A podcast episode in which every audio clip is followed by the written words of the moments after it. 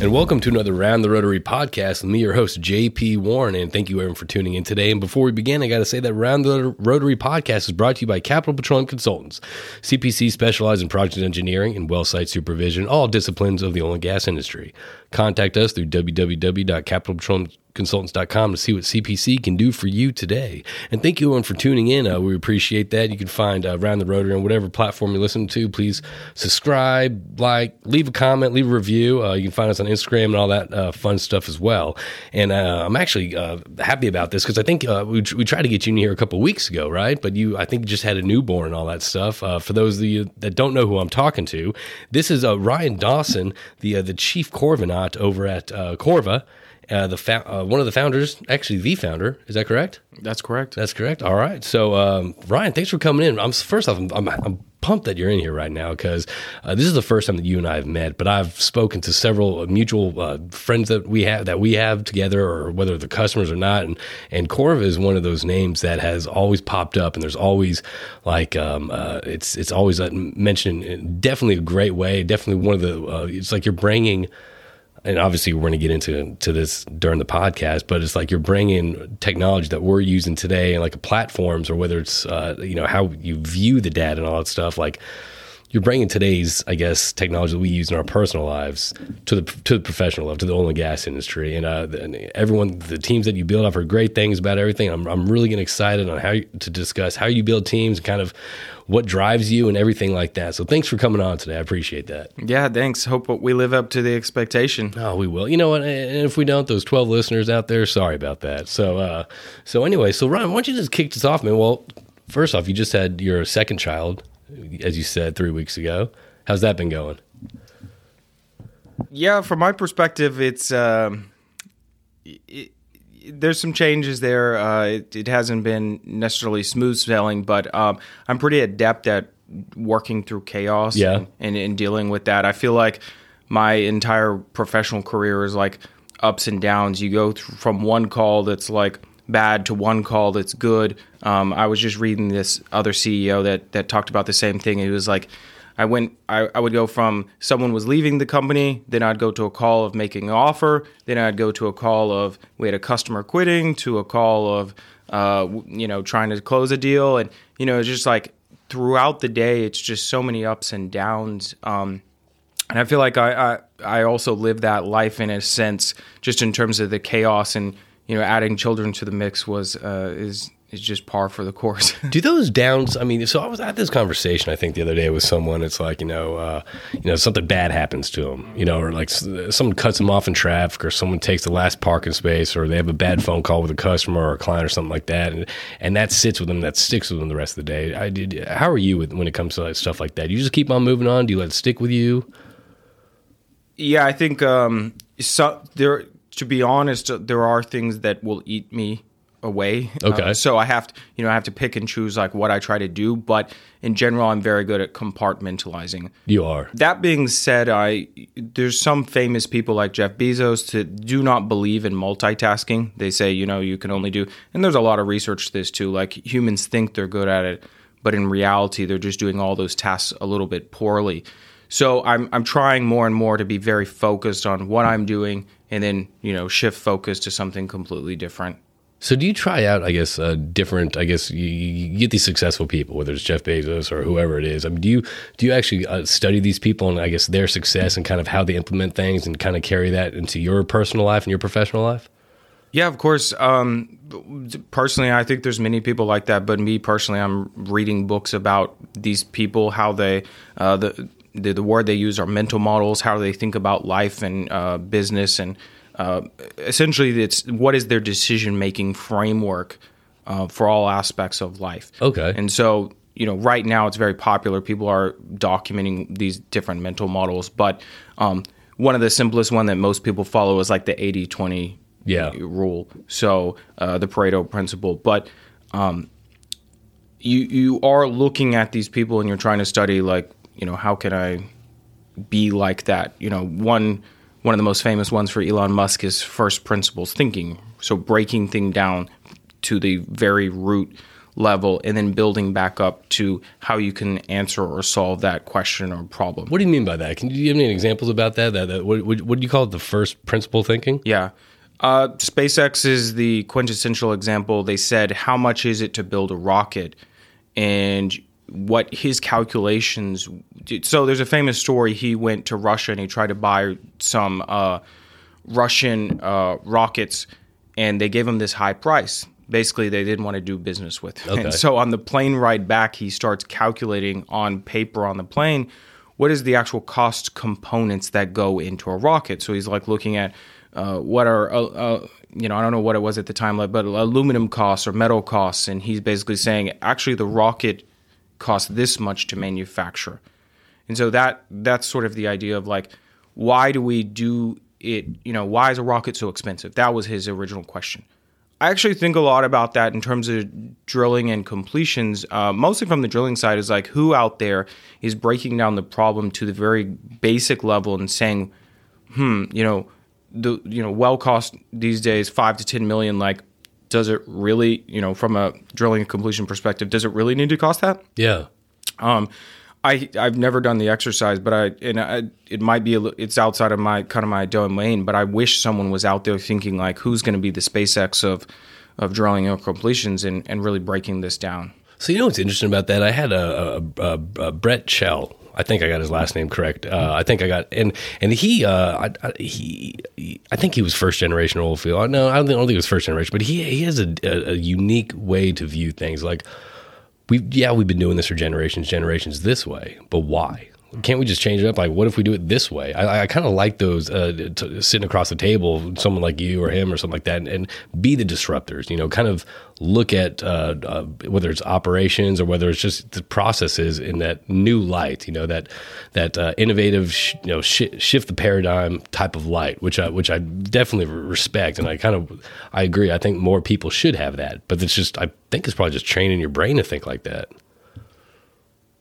Yeah. Um, Maybe, maybe not. I don't know. But anyway, I, I appreciate. Let's let's let's get this kicked off. Tell me, all, give me, let's let's get this. Uh, we were been talking for a little bit, but I want to hear about you. So, wh- where'd you grow up? I mean, how how did you uh, where did you see a need for uh, for Corva, and how did you kind of start this? And, and then I want to get into how you build your team because the people you have over there, uh, to me, I mean, the people in this day and age are, are definitely reflections of your product and your culture and all that stuff. And it seems like you've built such a good team with such buy-in and such pride in a in, in your company, which I think is tremendous. But I, but let's let's get to that later. But let's start off baby steps first. So give us give us your background. all right. So uh, everyone wants to know that I grew up in Midland. That's right. my connection to the oil field.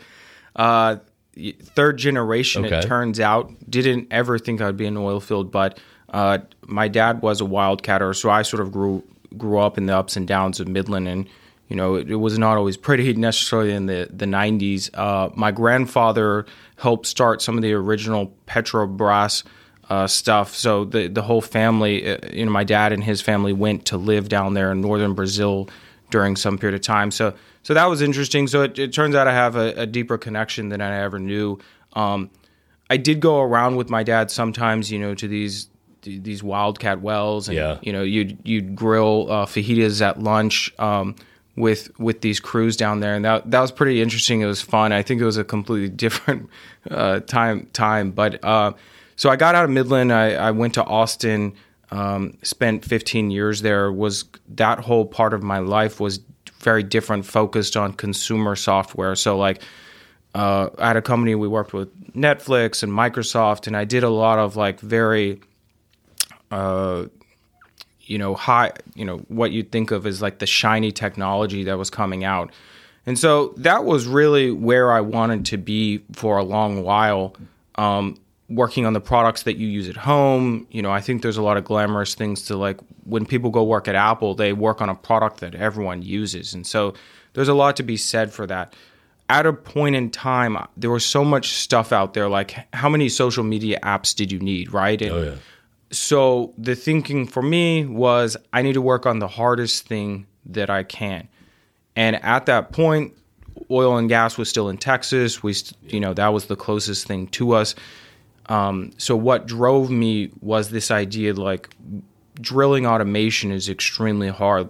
I'm gonna go work on that. I think you know automating a drilling rig that sounds really hard. So so okay, so you you you you rode with your dad around to a couple locations. You had some fajitas, okay, which is a great time growing up as a kid. It was different. You're you know you see this you know rig. It's fascinating. You don't know much about it. Then you then you go to Austin to to do this, and then after 15 years, then you're thinking about the drill. So what? How was that jump Mm-hmm. Oh, for you? Let me say, I didn't have any. Even though I went to a few rigs to have a fajita cookout, I had no knowledge oh yeah, of how oil and gas worked. I didn't either. Even to today, I have very siloed knowledge. do you think that helps you that out? Yeah, of course. So I have the outsider's perspective for oil and gas, and even to today, you will see that. And if you ask me about various things, um, you talked about Brett and thinking differently and saying, why does this work the way it does? I'm, I'm going to say that, you know, 20, 50 times a day. Yeah. So uh, definitely, I think this is a this is a known sort of advantage in terms of like being an entrepreneur and not know what you're doing.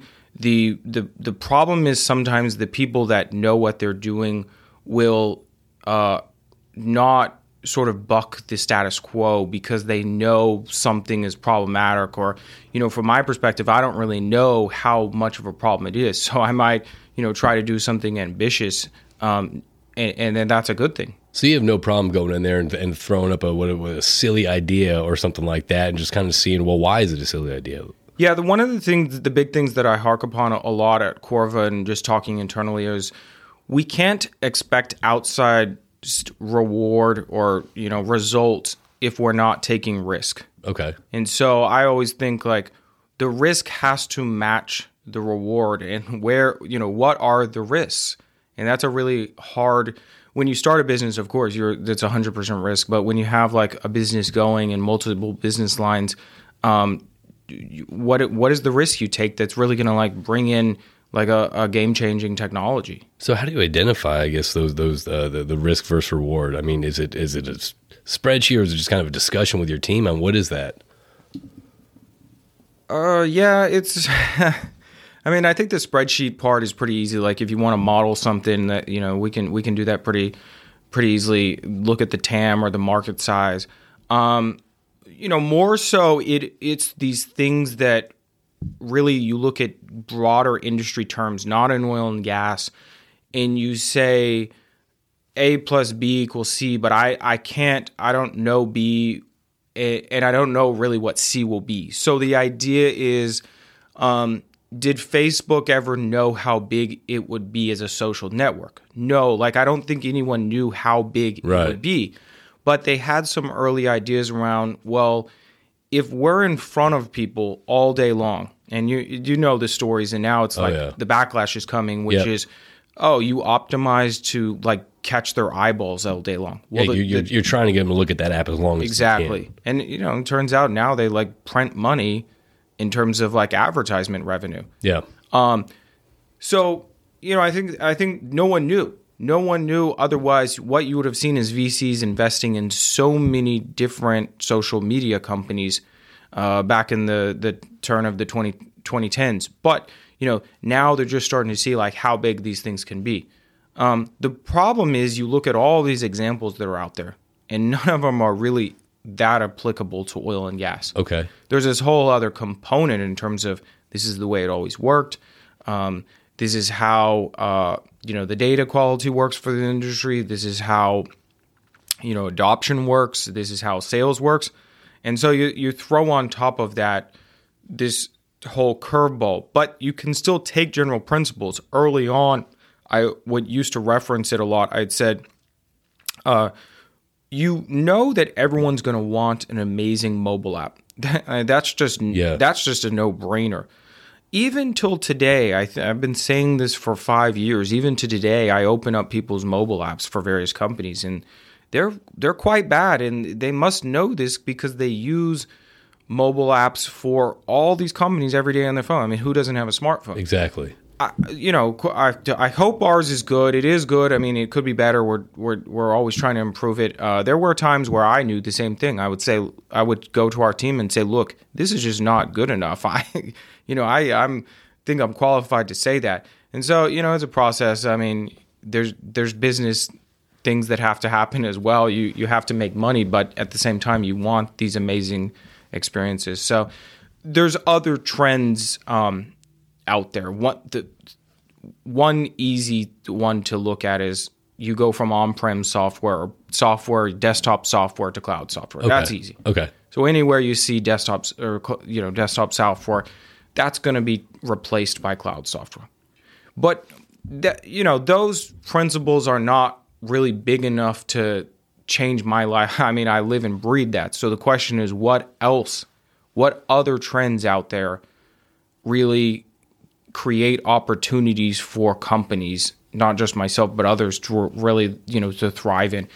And the bet you have to make is usually something five years out, maybe even 10 that you can't see. So you have to hope that everything plays out right. So you're looking at trends, not just in oil and gas, but you're you're looking at trends in every other industry or every other, I guess, uh, nook and cranny that you can find to see kind of what's what's what's moving and shaking over here, what makes sense over here, and, and maybe you're is that what you're trying to do and kind of incorporate that stuff in, into into Corva? Yeah, exactly. So it's um, you know it's a hard game, and uh, luckily at this stage, Corva is is mature enough where I, I can't I, I'm not going to bankrupt the business on a certain idea, but we can definitely take investment dollars and put them into something that that's risky. So let's talk about the entrepreneurial side of you. So did you grow up and, and you always had that entrepreneurial spirit? Yeah, I did. I had a grandfather, different one from the Petrobras, um, and he I would sort of always wake up and he was just always business minded. So when I'd stay with him in the summer, it'd be like, let's read the Financial Times and go over like the best stocks of the Fun, day. grandpa. Yeah. I can't say I do that anymore at all, but um, the yeah, fun, grandpa. so you, so you've always had this entrepreneurial spirit. So you, it says the, the, the first company, the the co-founder was thirteen twenty three, mm-hmm. right? And that was the one in Austin, Texas, mm-hmm. that you did. So I guess I guess how did you go from? I guess uh, you kind of touched on a little bit, but when did you make the when and why did you make the leap from I guess thirteen twenty three when you were living in Austin, Texas, great city, you know what I mean, and then uh, coming to I guess Houston and starting a Corva. Uh, mm-hmm. so how tell me about I guess that time of your life. I mean, what was going on? Yeah, I've I've I've told this to some people. It was like you know a pretty difficult time. I uh, you know I had everything sort of figured out. Uh, I felt like I was living on easy street. So I think that was kind of part of the the thing is I wanted to go into something new because I was I, I, was bored of what I was doing. Okay. Um, but those leaps you you never can estimate like how hard they are because like you think oh I have a model of how things should work and then you get in into it and it doesn't work at all like that. Right. So I think that's probably like the entrepreneur is like how many times can you get said no to and keep going? Um, that that's really it. But reinventing yourself now, I I think you know if you talk to anyone old, they say. Uh, you know, I know so much more than I did. You know, I was dumb when I was 30 or whatever. And I, I feel like that every year. It's like, man, I, what was I thinking? If only I knew, what was, if I knew then what I knew now. Yeah, yeah. exactly. Um, so, um, you know, there was, there was a lot of hardships at, at the same time. It was very romantic in a sense of like, you know you're you're in your garage you're building something from scratch no one believes in you um, there's there's like a you know there's a lot of books and there's movies written about story. this. Yeah. yeah. I mean you see Walt Disney, you see uh, Apple, you see Amazon. They all start in that one garage, and there's always that picture of the garage right there, or they're at their desk, and there's like cluttered, and there's that one big box computer right there, and they're you know whatever, and it's and now look at them. You know, they're, they're, extremely successful, and but they did that because they bet on themselves. They wouldn't take no for an answer, and they believed in their in what they were doing. Mm-hmm. You know, and I guess if, if you've always had that, so you, you you jumped in, you went from Austin to Houston. So tell me about, I guess, uh, the need that you saw and kind of, uh, I guess, uh, what you decided to do and then build Corva. Yeah. Houston was a natural choice. This is where the people of the oil field were or lived, and mm-hmm. uh, this is this is where if you wanted to build the talent that required for this company it had to happen i, I know there's stuff that happens in austin and people do do things there but i I felt like, and I, I look back on the decision and still think that it was, you know, 100% the right decision was to to build in Houston. Um, the need essentially was the data, especially we started in drilling Uh, now we have a, a very big business in completions as well. See but that, the, yeah. the the the need originally was we have all this data, but no one is really bringing it to all the workers of the oil field in a way that they understand it. So like we need really great visualizations, we need analytics. How do we sift through this data?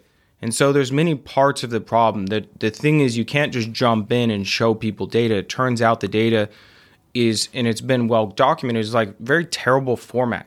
And so like we've had to build a business in Corva just to essentially quality control and make sure all the data's in there. Right. And that's like that's not a business that I don't think any of our customers buy, but we can't offer the car unless we essentially, you know, do that. But the main output, the you know, the thing that people are using are I have all this this information and it's helping me to increase performance, you know, can I drill faster? Um, can I reduce time? So like as we're making drilling connections, as we're doing swap overs.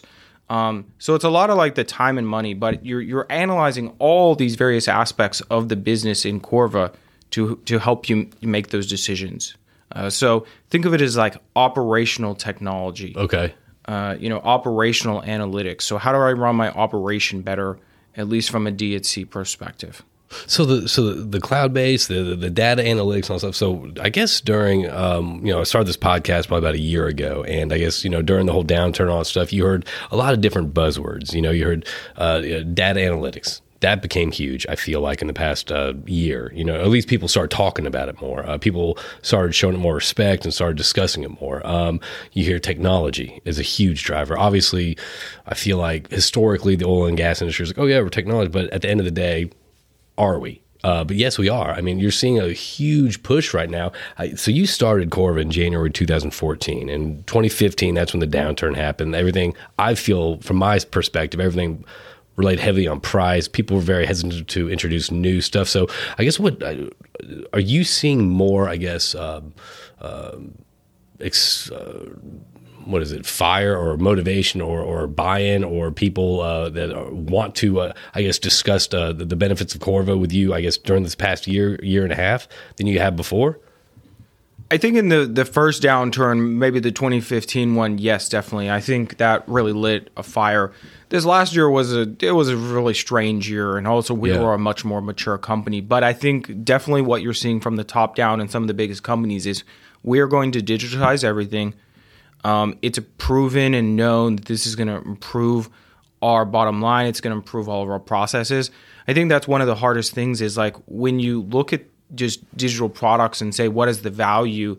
Um, it's always hard to measure. That's yeah, like, that's like a hard thing for any startup that's working in digital, unless it's like you have a a one, you know, some sort of one to one conversion there. But the idea is, um, now most people have bought into this because just around the world they have seen all the industries that have gone this and like it's pretty well documented that, that the benefits are very big so now you have all these the from the top of most of these companies even small companies saying it's time to digitize. Yeah. We're going to the future. And so it becomes an exercise within all these companies to figure out all right what are my solutions? What am i doing? Um, one interesting trend is early on when Corva was started, there was a lot of people building internal software. It still happens to today. Okay. Um, one of the biggest in, in, internal software in regards to what? Yeah, tr- potentially what Corva is doing, okay. or the same functions. Uh, what people have sort of realized, at least the biggest companies in the world, and it hasn't hit all of the companies, is we're not a software company we're an oil company. Um, I think there's a lot of question marks coming from just the investment side of the world, you know, ESG. And so they really have to say, are we a software company? Are we going to buy software off the shelf? And so th- that's been an interesting sort of problem for all startups in oil and gas is because they compete with inter- internal technology. There's a drive by people that work at certain oil companies to um, build this internally. And uh, I you, you know the the successes are um, it's really hard to say if you know how successful that's been. A lot of the the projects that I've seen have not been, but at the same time, there is a need for people to. I got the same thing. Yeah, it's sorry. Uh, there's a need for people to want to customize. That's a deep Yes. drive within oil and gas. Actually, for Corva itself, if I can plug it, for the last year and a half, two years, we've been working on something called the Developer Center, the Dev Center, and the the whole idea with that is people have been asking us for six years, can you build this? Can you customize this? How can we do that?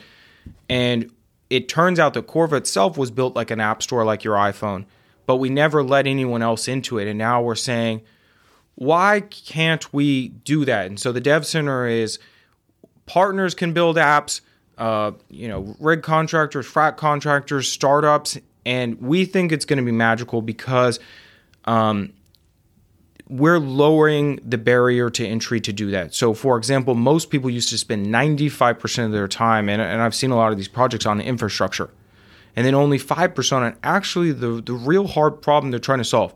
And what we're trying to say, this is the pitch, this is what I, this is the thesis, and I think it will play out is no, spend 100% of the time on the actual problem, leave the infrastructure to us. Okay. And so this is a pretty new concept, not only for oil and gas, but for other industries. But I think what it gives you is the magic of, all right, you know, we can do, you know, operators, you know, all these people can do what what they think they their IP or their their cust, you know, their secret sauce. Bring their secret sauce to it, but they can build software solutions in maybe a few weeks, um, maybe it's a month, versus the alternative before, which is you'd have projects going for years and years, and they never saw the light of the day. Are you finding, I guess, the conversations to be more, I guess, open and, and, and fluid and transparent when you actually do have these? Because I, I I feel like selling or, or, or, communicating new technology or new it people that have done this for generation or oh, this is the way my daddy did. It's it's a very hard um, or it's a very uh, crafted conversation to have them to get buy-in. Are you finding out like there's more buy-in lately, or there's more, I guess, people come to the table that want to, I guess, just are eager to discuss this with with Corva, with you? Yeah, definitely. I think uh, there's a lot of great idea, ideas out there. I've never thought that we've had necessarily the best ideas. Um, how can we empower them? But you, d- there was a, a maybe this happened five years ago, but everyone had an app idea for your iPhone. Oh, yeah. you, you, you remember Oh, yeah. that? Oh, yeah. Uh, you know, it would be funny if maybe there was a sort of a phase there where everyone had an app idea for drilling completions, production, you name it. That's all the, what the, the show Silicon Valley started. They had that app idea. Yeah, that was what five years ago when that when that show started. Yeah, I remember that. Mm-hmm. I remember that completely. But I feel like we can, if, if we if we can succeed and empower people to sort of build some of this stuff in a few weeks, um, I think that's a win for us. Um, the it's it's hard to say. It's hard for people to see it, even myself. But really, these industry, the oil and gas industry, has the ability to go so much further. But the data has never been connected in a way where people can really experiment and think what's what could be possible. And this might sound far fetched, but the idea is there are data driven models out there. Well, just for example, I mean, do you really know what's going on downhole while you're drilling? Have you been down there? Hmm. No, No. like right. So, you know, they understand drilling very well, but in a sense, it's like there's so much more that they don't know. Uh, I was just talking to someone about a hole cleaning model or like software that can do that. And it's very, very complex, as you might have guessed. Like, what are all the factors that go into this? And that's why you've never seen it really commercially successful. Um, but let's fast forward and say I have all the inputs uh, from all these different apps or analytics things coming together, and I have data that I can trust. There, you can bring that much further and further, and so I think what we're going to see is uh, so much more efficiency and ability, just because we're finally getting to that point. Now, I, I'm, you know, so Corva is filling a real big need, which is essentially like we need a plateau that has all, you know, we need to stand on the shoulders of giants in terms of like all this data needs to be right, and it, you know, we need these these calculations to be there.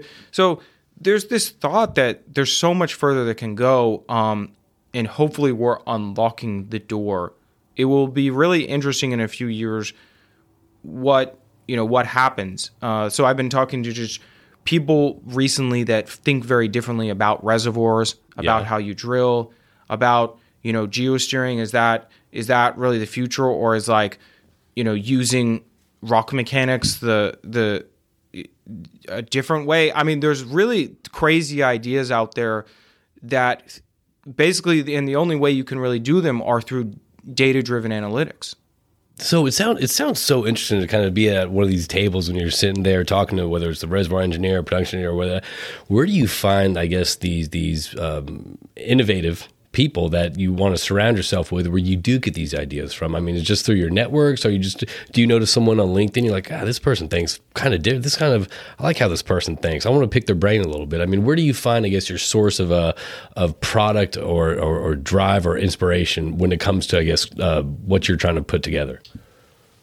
To be honest, I'm trying to temper some of the ideas that I have in my head because I, you know, we I need to focus more on the execution. I need to make sure the stuff becomes real. So I'm trying to pull down, you know, I'm in the clouds too much, really, and I need to be more focused on how, you know, what are how, what are the steps to make this a reality? Because Yeah. if this doesn't succeed, how do we get to the next thing? Um, you know, there's I do meet a bunch of interesting people. Uh, I think there's a lot of great ideas out there. It's just also hey, we only have certain resources for building things Yeah. or, or entertaining so many ideas. So, um, the in my mind, the the oil and gas industry is has so much low hanging fruit in it to be able to be uncovered right now that it's you know you go on these webinars and it's automation automation automation. Um, i would argue that you know i'm i'm not seeing that great of solutions for this low hanging fruit. How can we be at automation? And so that's probably not a popular opinion because everyone wants to hear about automation Everyone wants to hear that right uh, now. Yeah. yeah, so our marketing department is probably talking about automation, but the the reality is like uh, me just looking at it like Elon Musk on the rocket, and you, you, or you know doing first principles. You're saying, um, hmm, we're missing a few pieces. You had an interesting. I'm trying to look for the post. Actually, I mean, we're talking about the future of oil and gas right now, and I would love to hear kind of your quick intake on number one, where you see it going, where number two, where you want it to go. Because you had a, uh, something up here. You said, "Oh, something in five years." Well, Corva wasn't around five years ago, so who knows what's going to happen by then? Um, I can't find it right now. I, that's how it works around the Rotary. Whenever whenever I want to show you something, I can't find it. But anyway, that's how it works in life. But uh, I guess where do you where do you see uh, the industry going, and I guess where do you want it to go, if that makes sense? So the industry of the future, I think, is an interesting one. Um, I have heard that private equity companies in Houston, you know, I think John Arnold just made a post about this on Twitter, but he talked about no PE firms can get money uh, for essentially oil and gas projects, but if you know if this is green, they can get money all day long, Right. right? So um, there's this really interesting problem in terms of where the money is not necessarily meeting oil and gas. In terms of like projections, I definitely see for the next uh, 20 years there's flat um, demand. But you know that being said, the, these black swans are really hard to predict.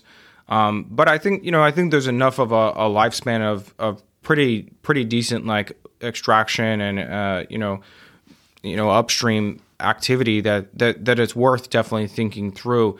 Um, you know, I always think that people always want the the future to come faster, and so like even people that are that are out there looking for green technology to replace oil and gas, I think it actually happens much slower than people would like. Yeah. I don't know about you. I don't drive to work on any route that has a supercharging station next to me. So, uh, you know, that's just an example of like we're probably going to need a lot of those before even EVs. Before we flip are- that switch, yeah, go, taking over. So the the most interesting thing is like there is the ability to automate things from a software perspective in terms of what people work on. I think they talk about software eating the world, um, eating every industry in terms and what that means is it does more and more functions and um, I think there's de- there's a, a big runway to replace a lot of those things. So one of the things that we work on a lot is well design, which is so drilling engineers spend about 50% of their time doing well design. Well, with the data in Corva, we think we can get that down to at least five minutes, meaning it automates all of the processes of building out the well. Wow. And we think the five minutes is really the tweaking time. We think the human brain is great for understanding something. So let's say there's five minutes of I, I want to change this, this, and this, but at the the output is a you know as a document you can drill off of. You can you know circulate to everyone. God, that's mind blowing. So you know that's a, that's an example of okay. Then what do we do with the the rest of the fifty percent we just saved for uh, drilling engineers? They could focus on uh, live operation performance. Uh, this is you know same thing goes for completion engineers and. What happens there uh, will increase the you know the performance performance or efficiency. Um, long term, you you can definitely see that there's going to be much more technology driven. Right. Um, this is you know this is this is going to change the game in terms of like what people do, what they work on. Um, you know that being said, there's there th- we have to come to some mixture with the whole ESG movement too. So what I see are a lot of attempts at emissions tracking, but not that great. So I think there, there a large component of oil and gas has to be these companies have to be the best in the world at emissions tracking and and do that really well. Tracking and reporting, right? Yeah, so that that is going to be very you know forefront. But the but the question is, you can't just build that in a vacuum. You have to work with what oil and gas is, and so like right now, there's a lot of like these methane uh, seeking drones out Yep, there. yep. That that must be pretty expensive to deploy. So what are the cheaper options? Because you know it doesn't matter if you say this is a great idea; it still has to be economical. Right, right. So I think you know in the future the the best companies of the world are going to be the best at uh, efficiency in terms of automation and uh, emissions tracking. So from a high level, So I want to kind of flip this up because I know that you you're kind of pressed for time, but I kind of want to talk about the team and the culture that you've built because I have that just echoes through every conversation I've had about Corva. Your team, uh, there's a lot of pride, there's a lot of uh, buy-in, there's there's loyalty, there's there's just kind of I feel like there's honor being a, a, a, a So can you just talk to me on kind of I guess what you look for and how you build your teams and I guess how you instill that that sense of pride with your with your group right there? Because that to me that would I mean obviously all the the 98% of the stuff that you do sounds way over my head, but that to me sounds like an extremely challenging part because you're dealing with people at this point. Mm-hmm. So how do you I mean what's what's your secret to success when it comes to finding the right people and instilling that ownership or empowerment or pride? yeah, you originally said it correctly, which is that the ultimate product at Corva is no none of the software. It's the people. It's the culture. Right. So really what I'm building, my job as the CEO of Corva is to make sure the culture and the processes are right. And that's ultimately going to be the engine that drives everything. How sales works, how what are the future products we build, you know, how does our customer support work? And so that is my biggest focus of every day is making sure that's right. And I think early on we you know I I interviewed pretty much everyone at Corva. Uh, you know that was you. you I, I had my stamp of approval on it. Uh, we just made sure we were hiring the best of the best. Um, But what is the best of the best? Is it the best, I guess, programmers, or is, is, is it the the, the, the, the the best way that people kind of look at this? Like, oh, why are we doing it this way? Is it what is it? What like, what do you what do you what do you I guess what are you attracted to when it comes to uh, someone that comes to you that wants to be part of the team? what you really want to look at is what is their rate of change in terms of how they grow as a person. So I don't care if they come in knowing very little. I don't care if they know petroleum or software. What you want to measure, and this is this is this is hard, is in what period of time do they grow? So let's say I hire someone, and then a year later they're really not that much of a different person. Staying the same, yeah. That was probably that was not a great hire. Um, let's say I have someone else and they've sort of learned and reinvented themselves through that one year. Okay, that's exactly what you're looking for because the problems are always changing. What do you got to do? What you're working on, and so you want people that are really dynamically changing. Um, you know, I'd say that was probably the hard thing about last year for most companies. It was like the change wasn't there. The first thing everyone, w- when they join Corva, we tell them, you don't understand how fast this company moves. And they're like, oh, yeah, I get it. I mean, I was told that in my last game. Everyone covers. And then, yeah, I don't know if you've ever talked to anyone that worked at Corva. They would Yeah. say, geez, uh, I completely underestimated the pace of change uh, just at this company. And, you know, we're a small company and we got to fight against the biggest companies in the world that have 30,000 employees and, and we're just, you know, north of 100. So how do you do that? You, you just gotta you gotta outwork them. You gotta be smarter. Um, but you know it's more about empowering people to do jobs that they would never never really have. I mean, if you work at a big company, you're going to be responsible for like, uh, you know, did I r- get the right nut or bolt correct? Um, you know, and I that's my one job. Do I have the right nut? Um, you know, at Corva, we're going to put you in charge of you know very big things and projects, and you know it doesn't always go well. Right. But did you learn? Did you did you succeed in in learning something and figuring out what you did wrong? And can you apply that correctly the next time? So, so, so it's pretty much you're trying to find these people and, and, and, and try to identify some spark or drive in that, and then and then after a period of time, then you decide if this is the right person for the for the culture for the team. Yeah, these days we rely a lot on 30, 60, 90 day goals. And so what we really want to do is get you into the seat and get you doing what you do and, and evaluate you there. Okay. Uh, it's not always like it's not always possible because if you have to leave another job, but really I think the evaluation needs to happen there. We've tried to de- devise different tests, different methods to do different things, but the the best way is like let me see how you work. I work with you for developers, that's kind of becoming a more of a common thing. Is like let's just work together on a little project. Um, at Corva, we're trying to devise different projects that we can roll out so we can see you know how we work with them. I think that's like the the easiest way just to see is that is there does this work? Is it a mesh? Did you deliver on what you said you would do? Um, so so that's one of my big things is just you know on on job performance. Yeah. Okay. Uh, I think people can ace interviews. People also can do poorly at interviews. They might the resume might look great, and at the end of the day, it's it really doesn't speak to kind of their skills or their talent. Yeah, exactly. It's actually getting the person in the seat and seeing how they collab with the people there. But you honestly, we got to wrap this up right now because I know you're expecting a call. But first off, I wish we'd extend this. I'd love to have you back on again sometime. I mean, again, everyone, this is Ryan Dawson, the chief Corvanaut the CEO, the founder of uh, Corva, and I highly recommend you checking out their homepage. It's uh, over at uh, Corva.ai, and it's some really really cool shit. Like it's it's the, the graphics are great. It's it's I, I, love this stuff right now. I love what i'm looking at. And i would love to i've heard about y'all's office. I mean i think once things are safe i'd love to come check that out you know just, just oh, see it and meet the meet the crew over there. But uh i love what you're doing. I, you've came recommended by several people to get on the show and i just wish we had a little bit more time. Maybe we'll get you back again have, have a little more time talk about something else. But uh again everyone this is do you have anything else uh, for the for the listeners out there that any plugs or anything like that or be on the lookout for this or anything? No? All right. Well, Ryan, thank you so much, and uh, I wish you the best. I wish you and uh, the rest of the Corvanauts uh, success, and uh, hopefully, uh, you know, you just things go well for y'all. And I'm looking forward to seeing the next step what y'all uh, what y'all come out with and what y'all produce for the for the industry, and maybe outside the industry. Who knows? Yeah, let's do it again soon. Absolutely. All right, everyone. Thanks for tuning in, and we'll talk to you soon.